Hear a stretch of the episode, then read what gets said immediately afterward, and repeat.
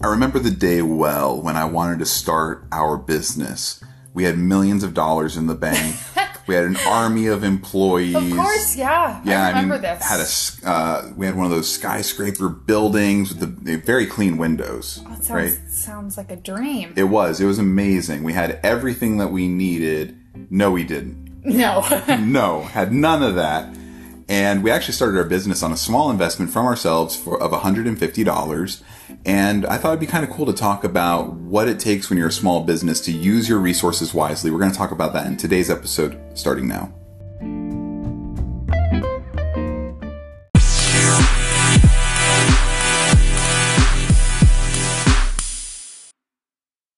Do you wish your life away waiting for Friday? Do you dread Sunday nights and Monday mornings? My wife and I have spent over a decade building an online business while raising a family. I quit my cubicle job to live the life I wanted, to experience freedom, and we want to help you do the same. We're Chris and Laura. Welcome to Fearless Together.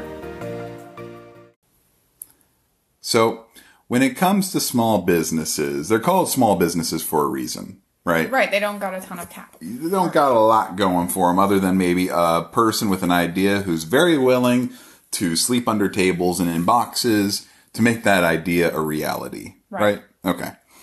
Well, when you're a small business owner, you might be tempted to take on investors or go to a bank and beg for money. There's all types of ways to raise money, right? You think it's capital intensive.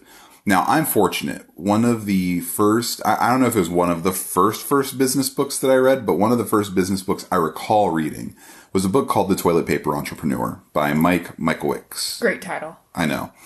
And so it's a little potty humorish, obviously. It's called The Toilet Paper Entrepreneur. Well, he wrote this book coming off of the heels of one of the most immense failures in his business, right? He had all of the titles, like the 30 under 30, one of the top growing businesses according to the Forbes 5000 Small Business Index. He had all of the titles, and he's like, I was making payroll through credit cards and bank loans and personal loans. And the business was not profitable. And ultimately, I don't remember if he had sold it or if it all collapsed in on itself, but he ended up regrouping and of working out of a spare room in a cookie factory to rebuild his business. Okay. And one of the first books he wrote was called The Toilet Paper Entrepreneur. And the idea behind it, it's an analogy, right? He says that if you're in a bathroom and you run out of toilet paper, or there's no toilet paper left, you get kind of clever with figuring out a solution, because you're not just going to stay in the bathroom forever. Of course. Right? And so he talks about all of the different things, like different ways that a business can be frugal. He takes all of the traditional expenses that a business might have and talks about why it's not really necessary, right? A lot of people think, I need office space. And it's do you? He's like, I thought I needed office space. I was paying $1,000 a month for office space. Until he's working in a room in a cookie factory. Well, before that, he was spending, I think, upwards of $8,000 a month. Oh, no. So when he regrouped, he got an office and it was $1,000 a month. And then he was like, why aren't I making money? And he started looking at his expenses. He's like, I've whittled these expenses down as much as I can. And he's like, what if I just started crossing some of these expenses off? So he sublet his office out to someone else. And then he found his buddy had a cookie factory. He's like, do you have a spare room in your factory that I can use as an office? And his friend was like, sure, yeah, go for it. And that's what he used. He's like, I wasn't paying $1,000 for an office. He didn't have to. He felt like he needed an office to feel legitimate. And that's kind of a very vain reason to spend $1,000 a month, right? And that happens with a lot of expenses, And I'm going to leave it up to the person, right? There's so many expenses depending on which business you're in and so forth. Yeah, we're not going to sit there and go through each one. List them all off. But, I think a lot of people can relate to the office one. So he talked about in that book how to reduce and eliminate expenses that you might think are necessary, right? And then he wrote a new book, newish, right? It's been around for a few years. He has a revised edition, blah, blah, blah. It's called Profit First, and it's a really interesting book that I'm listening to. And we don't have time to read books. Exactly. I listen to audiobooks. Of course. And in that book, he's talking about how, as a business owner, we all think that it's revenue minus expenses equals profit. And he's like, and that's a terrible way to do business because we inflate our expenses because we see the revenue coming in. We got a bunch of revenue. We're like, cool. We can buy all types of things, all types of software subscriptions, and hire people that we probably shouldn't be hiring, right? Okay. And so he's like, let's do this differently, right? Let's change the equation around where it's like we're putting profit, right? Revenue minus profit equals expenses. And the idea is that if you give yourself a constraint, right? You say, all right, we've made $120,000 in revenue, and I'm going to take $60,000 as profit. Then that means you only have $60,000 to work with for expenses. Your expenses. Okay. Right. And he has a whole system, right? It's not as simple as that. Like, he has a whole way of easing into it for existing businesses. Well, yeah, it's a book. It's not just a sentence. Yeah. It's not just a single sentence. But the idea, though, is that by putting yourself a constraint on your expenses of $60,000, you force yourself to have to go, is that expense necessary? Is that expense necessary? Is that expense necessary? Right? And it's a very interesting way of doing business. And it got me thinking about how, as business owners, we have scarce resources. Every small business has scarce resources. Right. Right? And you need to use those resources wisely, or else you could go out of business. You might have to lay people off. There's all types of bad situations that can happen. Your business may not even get off the ground, right? Yeah. We've heard of so many people that, like, they have this great idea. I mean, we see it on Shark Tank too. I don't know if, and we'll have another episode of this podcast that doesn't mention Shark Tank, but I know. Yeah, I feel like you just wanted to throw it in there just to make sure. Check.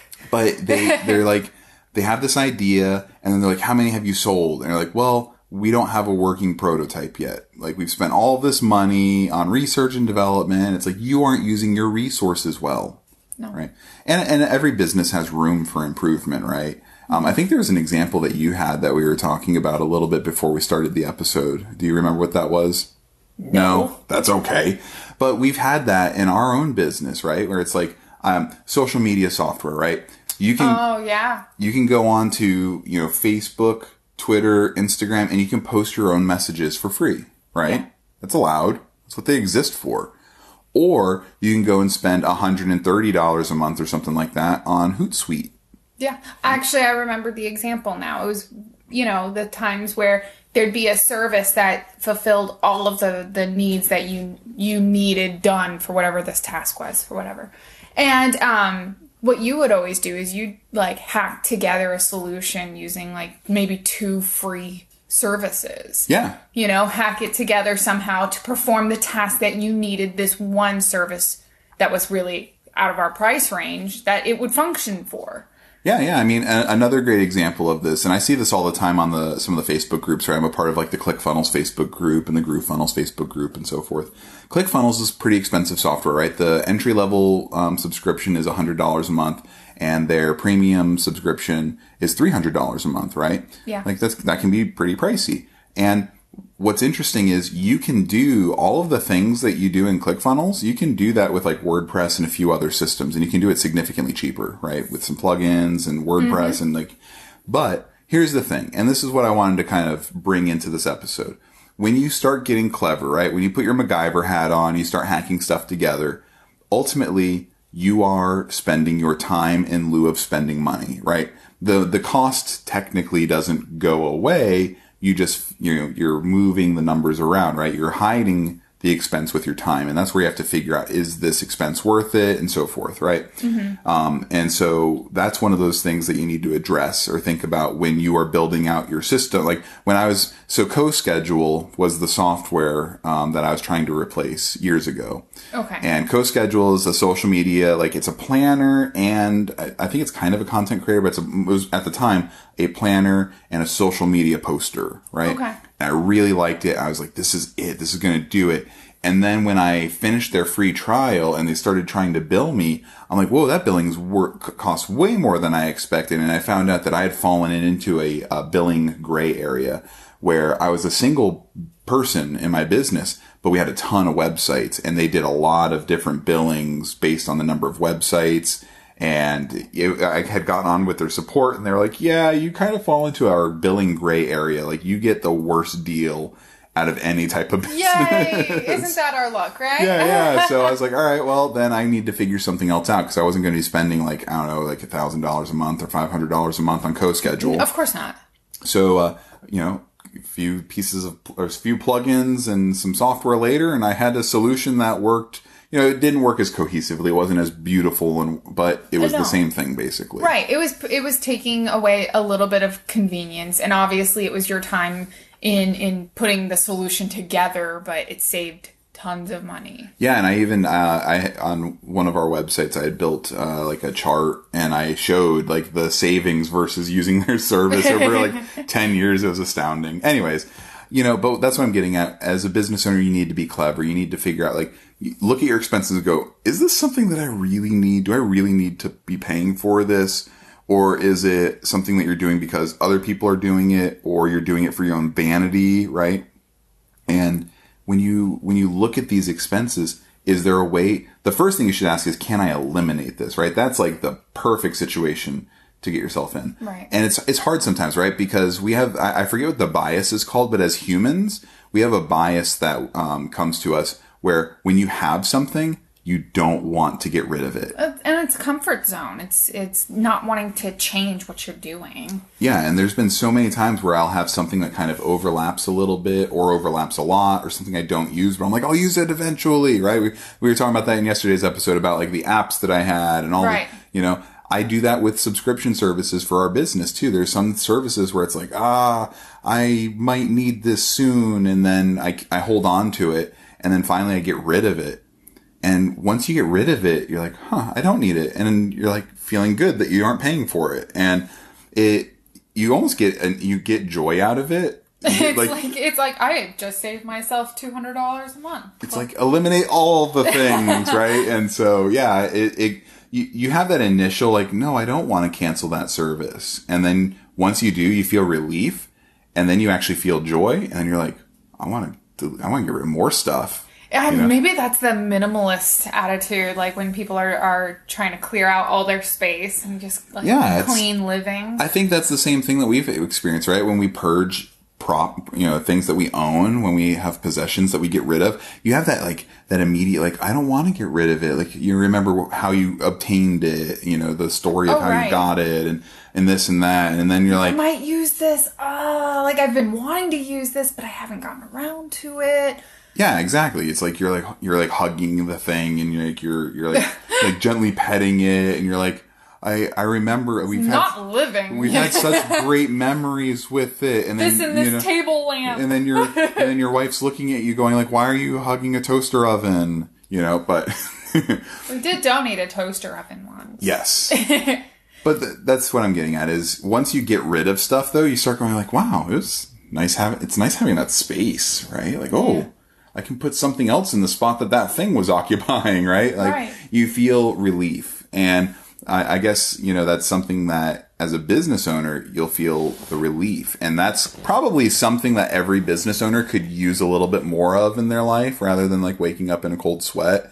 You know, money not leaving your account. Yeah, exactly. It's nice to see more money coming in than is leaving. And, you know, you have control of that. And that's what we were talking about in my episode yesterday is there's a lot of things in my life that I don't have control over, right? External forces that do their thing, right? Monopoly. I mean, there's only so much you can... Noah is obsessed with Monopoly right now. I mean, we played 3 games today, or was it 4? I think it was 4. But, you know, what I'm getting at is there are a lot of things I can't control. So it's like, why worry about those things, right? But there are a lot of things that I can control.